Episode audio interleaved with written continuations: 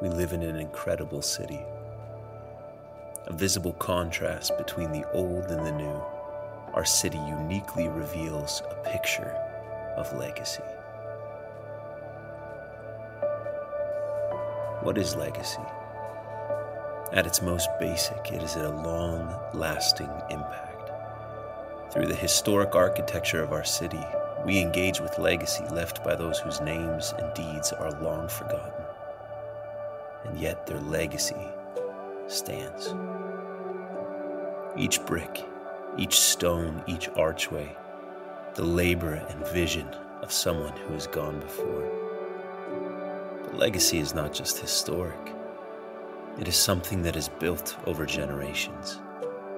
All around, we see new contributions being founded, literally built from the ground up, adding to and continuing the legacy started by those who've gone before. And each new structure built to last beyond its builder's lifetime, forever changing the landscape on which they are founded influencing their surroundings, and shaping this city with long lasting impact. What a picture for the church. The history of our faith providing an unshakable legacy built with a cornerstone that will never fail, established by Him who is always with us. We continue to build on the legacy of those who have gone before us their labor and vision echoing into eternity. And we are bringing a new contribution, starting from the ground up, building something to last beyond our lifetimes. With vision and commitment to the labor of building, seeking to establish a landmark within our city that changes the landscape of Halifax forever.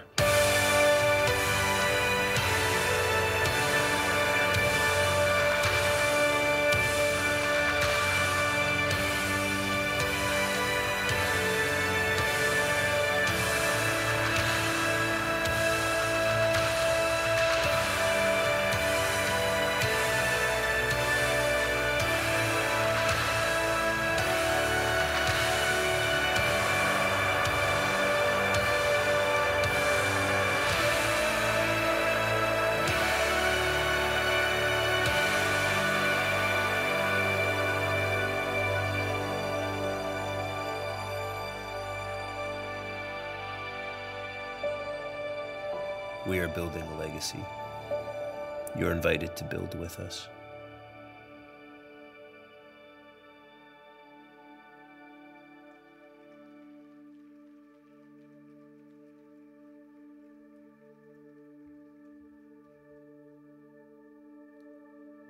Check, check, check. Uh, nothing like a great video to stir you up. And uh, where are my movie people? Where are my video people? You just love a good movie. Come on, Hallmark movies. How many have watched five already this year? Oh, amazing. Uh, stir you up. Uh, next Sunday launches our Christmas season at Nova, where we start transforming spaces. And uh, I believe we're going to start singing carols next week. It's not too soon. It's not too soon at all. It's December has happened next Sunday. So next Sunday starts our Christmas season. And uh, we encourage you to join us for this next month coming as we close out the year. Brian, can I have that? Just waiting for my notes. And, and a, the microphone failed because someone dropped it. I'm not going to say who, but he's preaching this morning. And is that working yet? It is working. Check, check. Amazing. Thank you. Come on, round of applause for our produ- production team.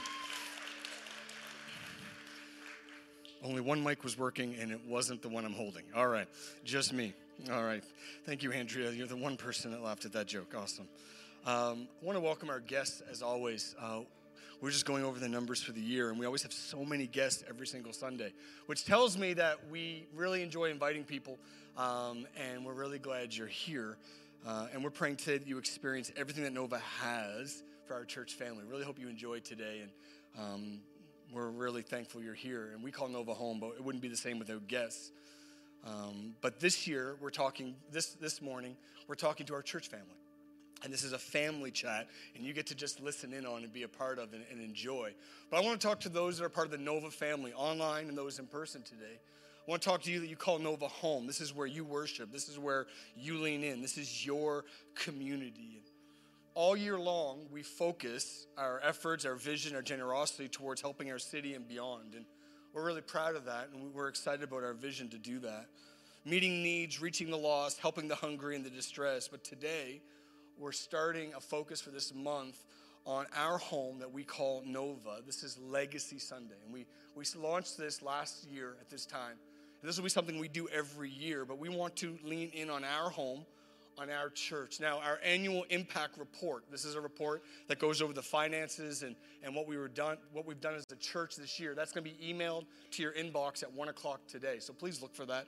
There is it's a financial report. It's emailed to you. So many things to celebrate. It is um, it is so much that we can enjoy and look back on. Check your email for that. But today, I want to believe and encourage us as God is doing something in our church. Amen. It's a beautiful season as a church, and I believe as we close out this year but start this month of generosity. I believe that God wants, as we end this year, to launch us into 2024. Amen. Let's pray. God, I thank you for this morning. God, again, I thank you for your Holy Spirit. Thank you that there's miracles happening in this place. I thank you that strangers are becoming neighbors, that those far from you are coming close to you. Thank you, God, that you're warming cold hearts to religion. I'm thankful, God, that you're you're maintaining those that are strong in their faith. That, Father, that children are learning of your goodness. That, Father, the older are leaning into your faithfulness. Father, we're thankful for what you're doing. Father, we pray today, God, that you would stir hearts, that you would encourage us, that you would lean in and speak to us. Father, we thank you for what you've done this year. God, we have so much to celebrate. We just want to thank you for your help in a challenging year. You've been so good. And Holy Spirit, would you do only you can do? Would you bring scripture alive? Would you help me preach well? Would you help us lean in today? And would you speak to us as only you can? And everybody said, We're launching a giving focus over the next month till the end of the year that goes towards helping propel our vision for the church and building for the future. Let me ask you this by show of hand. How many have goals for their life? Anybody have goals for their life? I don't know if it's fitness goals, financial goals, relational goals, but it's important to have goals for your life, a vision for where you want your life to go. Me and Nancy have a vision for our lives. We're actually even talking about our vision that we will have as grandparents. Now, Maddie's not allowed to date until she's 40. So, Maddie, you're here somewhere. But Josh can start dating at any time he wants. Um, but our, our, our, our goal, we start talking, we're making decisions based on our vision to be grandparents. Now, if you're wondering, our goal is to be very cool grandparents uh, very adventurous grandparents, uh, fit grandparents. It's interesting. This summer, Josh was home from his internship, and me, Nancy, and Maddie and Josh were at the beach. And as a habit, I raced my kids down the beach. Now, I have not won this race for three years. I lost the title of fastest Miller three years ago.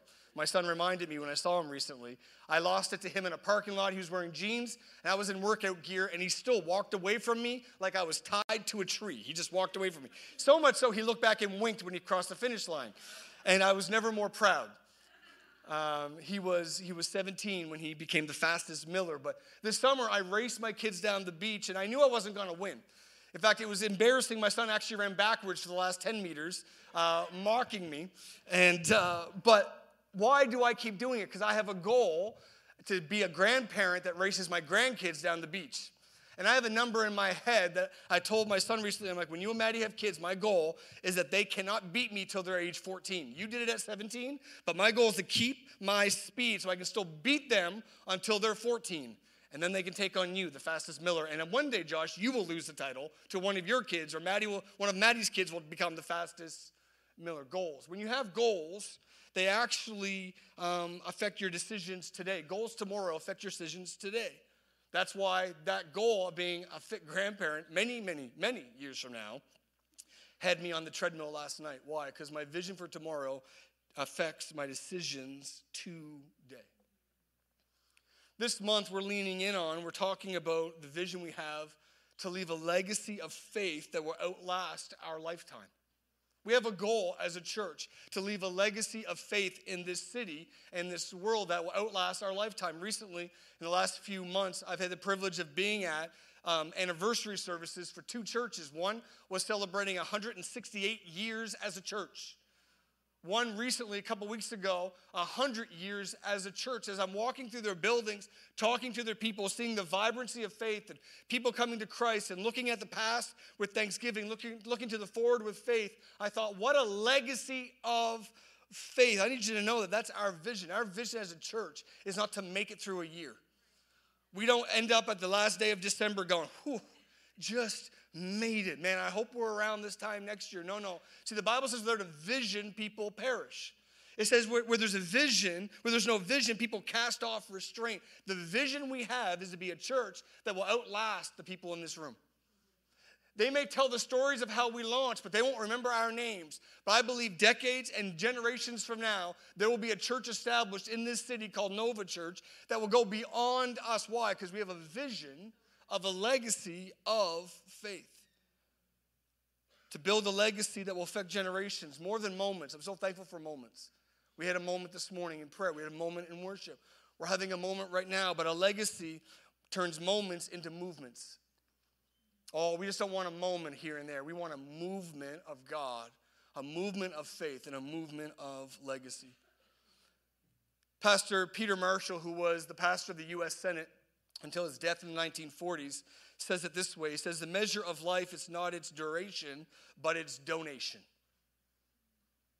It's not how long you live, it's, it's how long your life lives after you with what you've given your life away. Your legacy is not found in your lifetime, but it's found in your lifeline. And it's not found in your duration, but it's in your donation. A legacy is built on generosity. If you have your Bible today, I want you to turn to Mark chapter 6 and very famous passage. You can turn your Bible on or you can turn the page, whatever one you have. I encourage you to bring your Bible to church. If you don't have a Bible, we have free Bibles that we bought with your money. You'll see how much we paid for those in the impact report at 1 o'clock in your email. Um, but you can see it in the lobby. You can pick up a Bible. I encourage you to bring your Bible to church. It's nothing like the Word of God. Mark chapter 6, I'm going to start reading in verse 32. And this passage is a famous passage. We, we allude to it often. I don't remember the last time I read the full passage in church, but Mark chapter 6, verse 32. Jesus is in the middle of his mission to launch the church. He's on his way to the cross. He's building a leadership team and getting ready to forgive our sins. Jesus came to die for our sins, to forgive our sins, so we can know God. You don't need to live far from God. You don't need to wonder, Am I going to heaven? Am I right with God? You can know today that you're right with God because Jesus went to the cross. He was also building a leadership team to launch the church. We pick it up here in verse 32 in the middle of this mission. So they, they left by boat for a quiet place where they could be alone. But many people recognized them and saw them leaving, and people from many towns ran ahead along the shore and got there ahead of them. Jesus saw the huge crowd as he stepped from the boat, and as he had compassion on them because they were like sheep without a shepherd. Interesting note there. He had compassion on them. I don't know how you feel sometimes when you're stuck in traffic. Jesus is stuck in traffic here, people looking for his attention. It wasn't frustration, it wasn't anger, it was compassion because they were like sheep without a shepherd. So he began teaching them many things. Late in the afternoon, his disciples came up to him and said, This is a remote place, and it's already getting late. Send the crowds away so they can go to nearby farms and villages and buy something to eat. But Jesus said, You feed them. With what? They asked. We'd have to go work for months to earn enough money to buy food for all these people. Well, how much bread do you have? He asked. Go and find out. They came back and reported, We found five loaves and two fish. And Jesus told his disciples to have the people sit down in groups on the green grass. So they sat them down in groups of 50 and 100.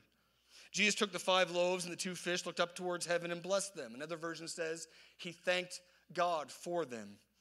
Then, breaking the loaves into pieces, he kept giving the bread to the disciples so they could distribute it to the people. So he divided the fish for everyone to share, and they ate as much as they wanted. It was a buffet, it was a seafood buffet and carbs. And afterwards, the disciples picked up 12 baskets of leftover bread and fish, fish and chips. A total of 5,000 men and then their families were fed. It's interesting, this was a moment here in this story we read talking about generosity and legacy. It was a moment of grace, um, a moment of miracles turned into a movement of grace. Please don't miss this. This moment of generosity of this, of this boy, of this disciples, turned into a movement of grace. Jesus, in this moment, realized people are hungry. He's teaching. They were having a moment. But that moment led to a movement where he went to the cross. He taught his beliefs. The kingdom came. But the kingdom came, that movement of grace started with moments of generosity. See, the boy gave what he had. The disciples did what they could, and Jesus did what he does. See, the boy gave what he had, a moment of sacrifice. The disciples did what they could, a moment of service. But Jesus does what he does, and that's a movement of grace. Moments don't impress anyone. You can have a moment, you can have your moment of fame, you have your moment of success. But when you have a movement that is that that that goes beyond decades and time and encompasses momentum uh, that's extended. It's a movement, and these moments of miracles of generosity led to movements of grace. From this story, real quick today, I want to take five points. Five points as we launch this month of giving. Um, to encourage you that I believe God wants to speak to you over the next month until the end of the end of December. We're going to be collecting anything above tithes and offerings are going to go to our legacy, which is building our future.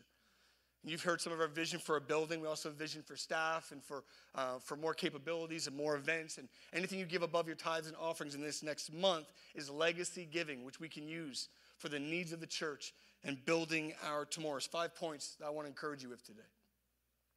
Number one, generosity starts with compassion for others. It's interesting, Jesus here in verse 34, when he saw them, he had compassion on them. Generosity is a heart thing. I don't know if you know that. Generosity is a heart thing. I know people, sometimes people get in church and thinking, this is the Sunday I show up to church, we're talking about money. Because we don't like talking about it because it's a private thing. But I've learned this generosity is a heart thing. This summer we went to Newfoundland for Nancy's brother's wedding. And sitting around her other sister's house, and um, they have a blood pressure machine. And we're at the age where we, that we think that's fun to, to try our blood pressure. That's, that's another reason why I know we're not young anymore. We're like, what do you want to do? You want to play Xbox or play video games? No. What's that blood pressure machine doing there? Let's see who has the lowest blood pressure. That's, that is fun to me. What is wrong with me? Help me.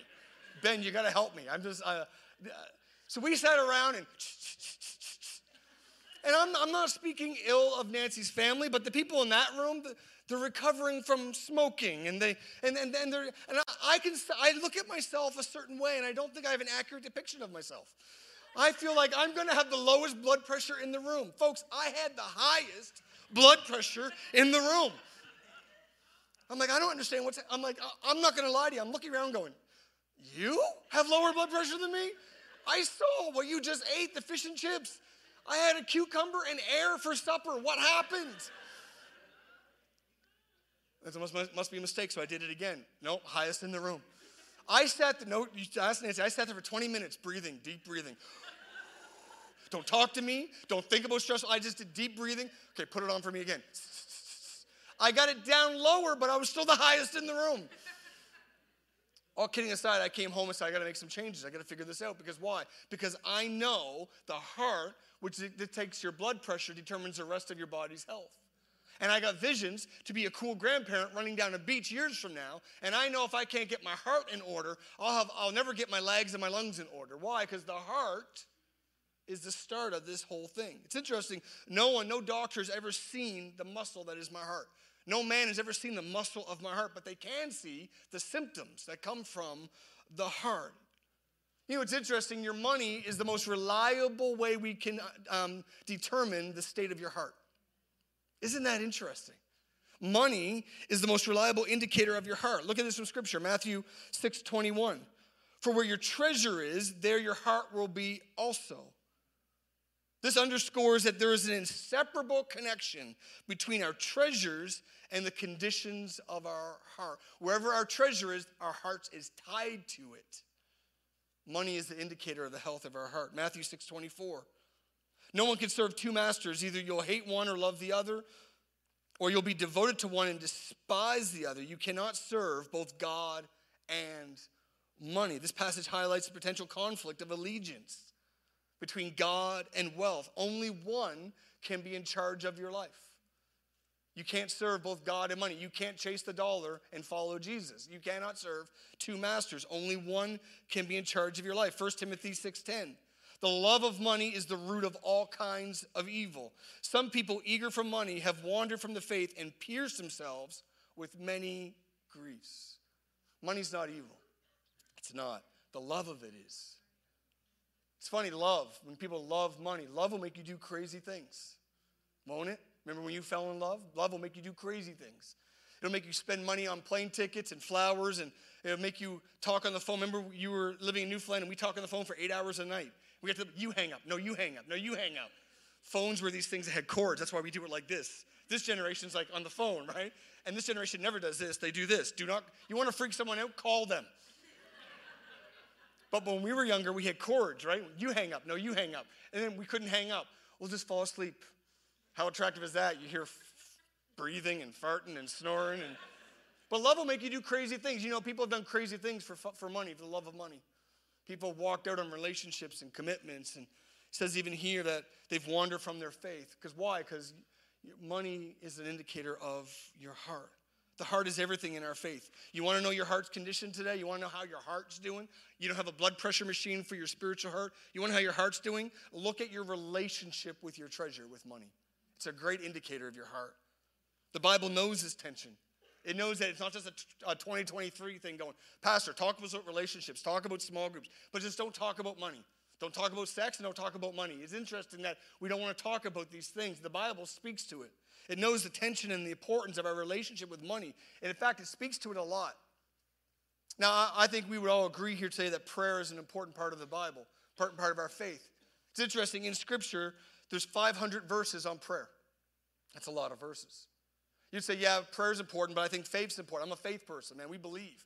We have belief. We name it, we claim it, we believe. God is good. Faith's important. Without faith, it's impossible to please God. Yeah, faith is important. The Bible mentions it just under 500 times. But you know, finances and on money, there are over 2,000 verses in the Bible. Why? Because God knows your heart, out of your heart flows the issues of life. And God wants to speak to our finances so we can get to our heart. Because if He has your heart, He has your life. He has your life, He can build a legacy that will go beyond this season that you're in. Money speaks to the heart. Second point from this I want to pull out is that generosity is an act of the will. See, it's not about ability, it's about availability. It's interesting. I was telling someone recently, and Nancy said, Don't say that. I, I, I, I say this all the time. I don't have any talents. I don't have any talents. I don't have any talents. The only talent I have is I attract really talented people around me. Look around the room, it's proof of it. We have a talent of attracting brilliant, amazing people. But we always say, man, we're not qualified to do this. I don't know if we're good at this. We just we're just being made ourselves available. We'll say all the time, we don't we never wanted to plant a church, we never wanted to be lead pastors, but God called us. There's a truth here, is that it's not about your ability, it's about your availability. The little boy who offered the five loaves and two fishes teaches us about the significance of making ourselves available and be willing to contribute. It's not about the amount, it's about the availability. The little boy could have, honestly, we, we know the story, but if you went back to that moment going, there are 5,000 men and their families, there could be, some say 15,000 people. What's the point of giving the little bit I have? I, at least I should eat and not go hungry. Maybe me and a few of my friends should look after us four and no more because I could give it, but it's not actually going to do anything. And he said, listen, it's not about the, the, the, ability I have. It's not about the amount I have. It's about the availability. Going, listen, I'm going to contribute something. Availability makes room for the miraculous. I, we have seen this in our life.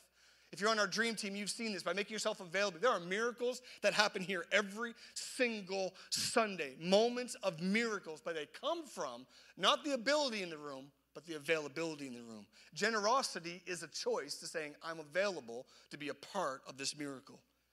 Generosity is a choice. It says, I will leave more than I take. That's a core value if you're a believer. I will leave more than I take. I'll contribute more than I consume. And I will be a part of this miracle. This story tells me that availability is greater than ability.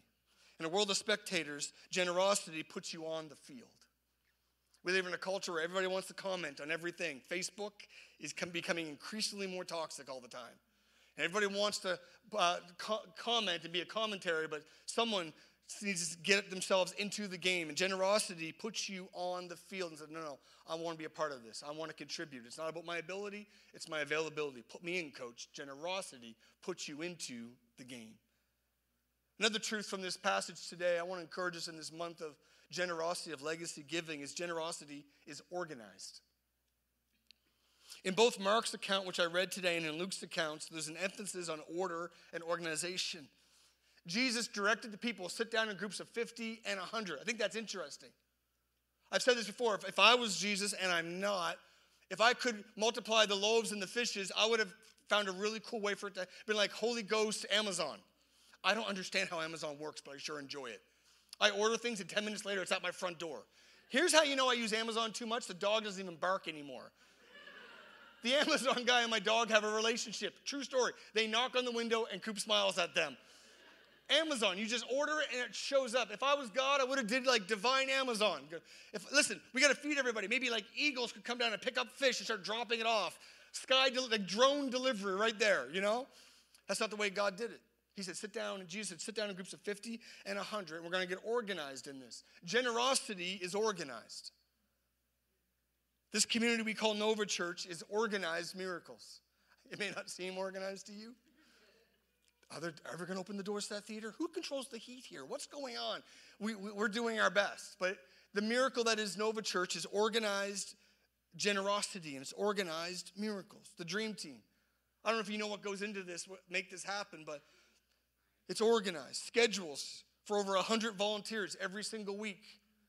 Declining, declining, declining blocking off, accepting. We have ushers and teams and, and, and, and, worship teams and production team and kids ministry. Hundreds of volunteers each week getting organized from, from dozens of team leaders, building their teams, communicating with their teams, organizing their teams to pull off moments of the miraculous that lead to moments of grace. Practices, the worship team practices every single week, going through, making sure they're ready for these moments. Ordering has to happen coffee cups and supplies for guests and communion and Bibles and supplies and fixing gear and organizing and ordering. Prep, there are prep for lessons and classes and next steps and kids ministry is prepping in all, for all ages today and there's organization. There's rental contracts to be signed for theaters, for offices we rent. Staff are hired Pay checks need to be delivered. There are things to be organized financially. There are budgets to be formed, books to balance, taxes to pay, gear to rent. There are sermons to study and deliver. There are services to set up and tear down. It's interesting that generosity is organized. Jesus uh, organized the people to prepare for the miracle. What we are doing here is we are believing as we organize, we're preparing to receive the miracle. If he had not organized the crowd, they never would have been able to enjoy the miracle. There would have been mobs, and a few people would have got a lot, and some in the back would have got nothing. I'm sure there were people that needed miracles, people that were sick and hurt, and they could never get to where they were pressing into the crowd. So Jesus goes, No, no, let's get organized. We don't want a few taking everything. Sit down in groups of 50 or 100. We're going to do this right. Generosity is organized. Jesus launched the local church, not individuals. Why? Because he said there's a power in agreeing together, coming together, and building a church. Jesus launched a church. Listen, I love your faith. It needs to be strong Monday to Saturday, but there is something with the local church. The reason why God uses organized faith is he launched a church, not, a, not an individual. He said, We need to organize, make sure there's right, make sure there's, there, there's conduct, make sure there's help for the poor, make sure there's teaching of doctrine, make sure people are looked after and loved on and connection. Why? Because Jesus loves organization. And he uses generosity as organized. Moments turn to movements when we work together. And the legacy of this church that will last for decades comes from generosity that is organized. Another point I pull from this passage today is that generosity is thankful. Thankfulness and gratitude. It's interesting before the miracle, before the miracle, Jesus gave thanks for the small amount of food they had in verse 41. It says he blessed it. He gave thanks. In the NIV, it says that he reached up to heaven and he gave thanks to his Father for it. Interesting. Before the miracle, he gave thanks. Even in challenging circumstances, giving thanks to God can lead to unexpected blessings. 2 Corinthians 9:11. Look at this verse behind me. You will be enriched in every way so that you can be generous on every occasion. And through your generosity will result in thanksgiving to God. Thankful people are generous people. Have you realized that yet? And generous people are thankful people. You cannot unlink generosity and thankfulness. Jesus gave thanks. Why? Because God the Father was generous. And he knew, God, you're generous and you're good. And I'm going to give thanks before I receive. Why? Because I know your character and I'm giving thanks before. Generosity is thankful. When we get into a building, and we will get into a building. Gonna let that sit there for a minute. Some of you need to jump on. When we get into a building, we'll have the right temperature in the building. When we get into a building, it won't be a spirit of pride. You see our building? You feel the temperature? It's not too hot, is it? It's not too cold, is it? Perfect. See our kid spaces? See that coffee shop? You see the seats? You see, it won't be a spirit of pride. It won't be a spirit of stinginess. This is our building. You, no, you can't use this building. No, you can't come in. No, you can't run with in that part of the building. No, you can't. You can't have coffee in that part of the building. We won't be stingy. Go, no, no, no, no, no. Don't mess this up. This is out. We have. We have to protect this building. No, no. It'll be a spirit of thankfulness that'll overflow when we have it. Why? Because generosity is thankful. I will challenge you today. We, the Americans celebrated Thanksgiving. If you're not feeling thankful today, um, can I encourage you? Maybe it's your generosity you need to look at, because generosity is thankful. We thank God now for the miracles that are coming. We thank God for the building we will have. We thank God for the influence in our city. We thank God for the staff we'll hire. We thank God for the, uh, the food we're going to give away. We thank God for the help we're going to give. We thank God for the influence that God is giving us. We thank God now because we know the miracles are coming. Number five, my last point generosity overflows. The fact that there were 12 baskets of leftovers after everyone had eaten their full highlights the abundance of God's kingdom.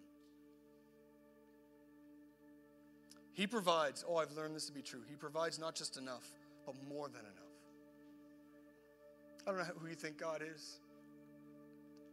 He's not a God of rations, He's a God of more than enough. Jesus' generosity did more than feed the crowd, it saved the world. So they, oh, he just fed a crowd. No, no, no, no. He fed a crowd so he could teach them about the kingdom that was coming because he knew he was about to die for their sins and save the world. Jesus' generosity did more than just feed a crowd a meal. It went on to save the world above and beyond they could think or imagine. They thought they were getting a good TED talk and a good meal. But he's like, no, no, I'm going to do more than you could think or imagine. My generosity is more than just a moment. My generosity turns into movements. Generosity is overflows, it overflowing. When we're generous in God's work, there is an overflow. I can't explain it, but I can't deny it. When you're generous in God's work, it overflows. This month of generosity is more than an offering. Over the next four to five weeks, as we collect and as you give, and you can give when debit or online, you give your tithes and offerings, but when you give above and beyond that, you put the word legacy, and you'll see in a moment on the screen how to do that. And you'll see it all month as we encourage you. It's more than just an offering for this month, it overflows into legacy.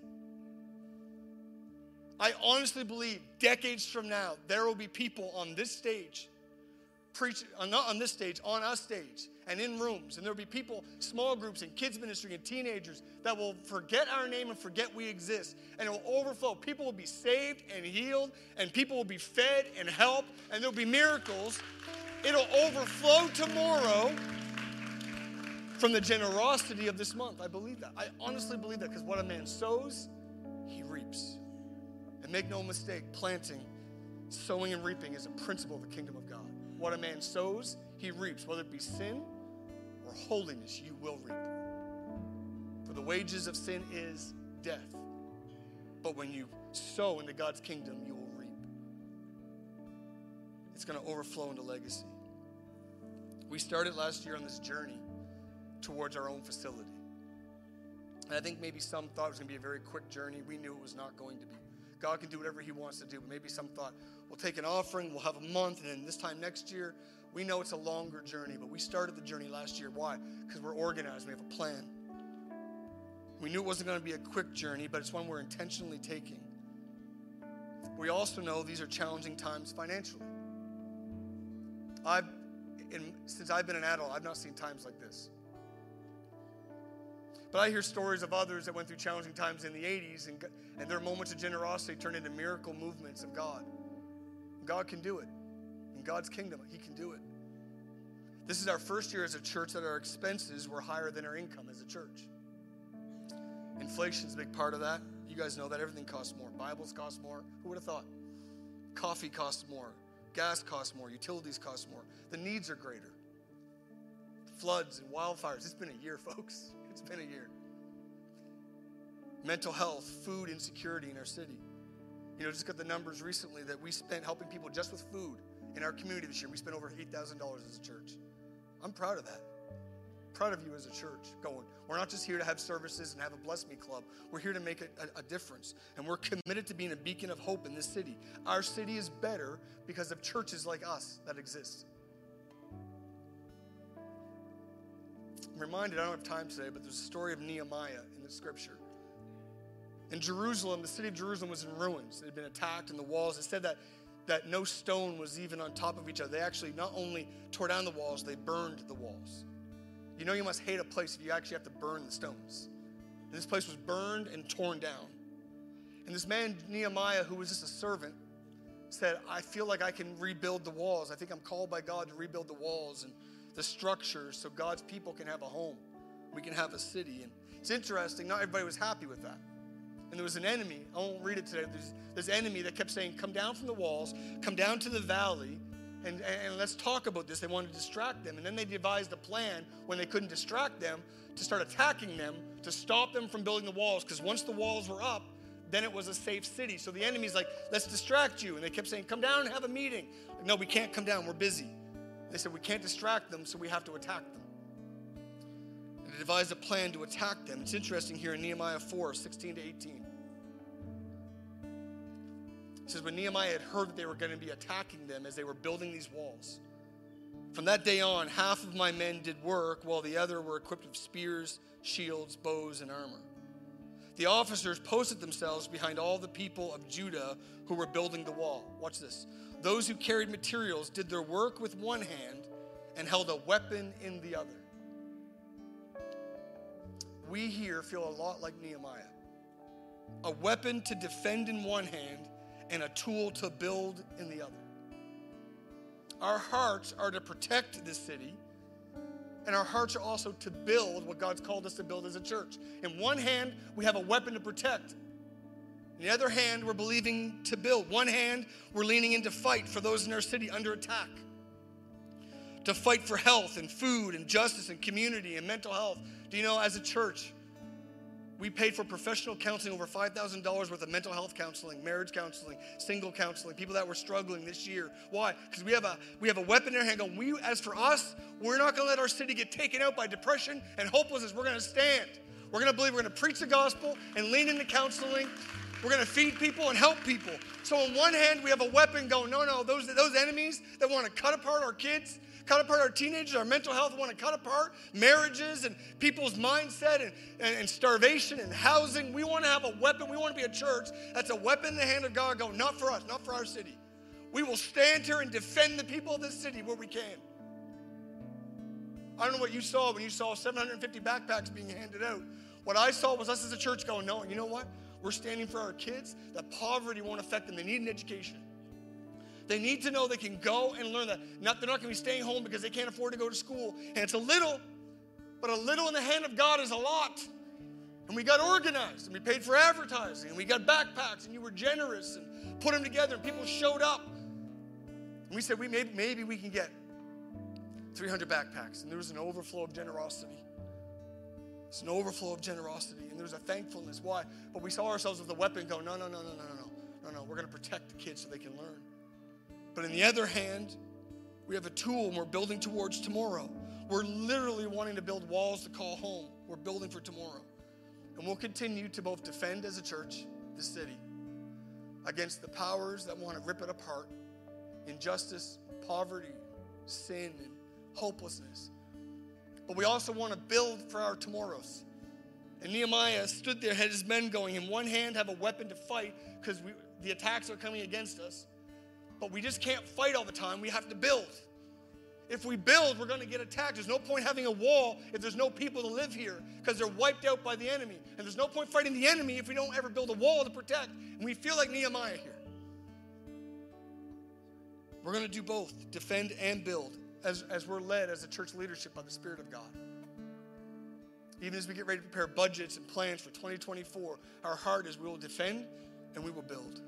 And your generosity this month allows us to do both protect and to build. Radical generosity, radical generosity. Turn moments into movements. So here's how we're going to close today as we launch this month. Worship team's going to lead us in a song. If you would just stay seated, just bow your head for a moment. And I want you to ask God, would you consider, would you ask God what your part is in building a legacy here? It's not about ability, it's about availability. Some of you have a lot, and some of you have a little. It's not about it's not about ability. It's not about how much. It's about the availability of the heart. And I believe together we can turn these moments that we so enjoy into a movement of legacy. Let's pray and consider what God wants you to do. Come on, worship team. Can you lead us today?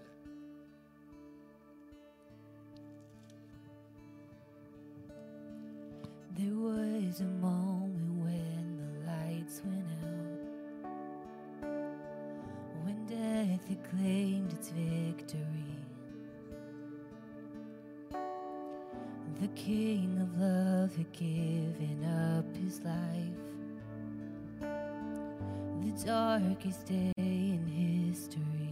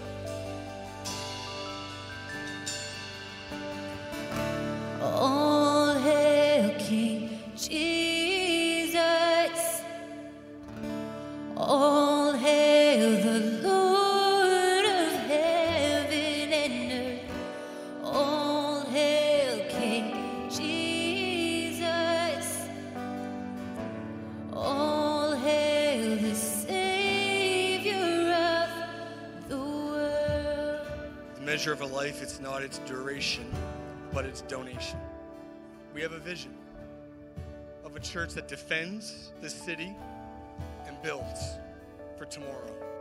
And your, your giving, your legacy, your prayers, your faith, your availability makes that happen. Can we stand to our feet today? I want to pray for you as we close. It's going to be an amazing month of faith, amazing, amazing month of miracles, an amazing month that will launch a movement. Amen. Father, I thank you for this morning. Thank you for this church. God, we have a vision, a vision of making a difference in this city. We have a vision of proclaiming the truth of Jesus to all nations and all ages in this city. God, we thank you for what you've called us to do. So, God, we make ourselves available. We're obedient to what you're saying. God, you say it, and we'll do it. Father, bless this church. Thank you for this moment, and thank you for the movement it's becoming. In Jesus' name, everybody said, Amen. Amazing. We love you, church. God bless you. Have an amazing Sunday. Coffee's flowing, and we'll see you next Sunday morning.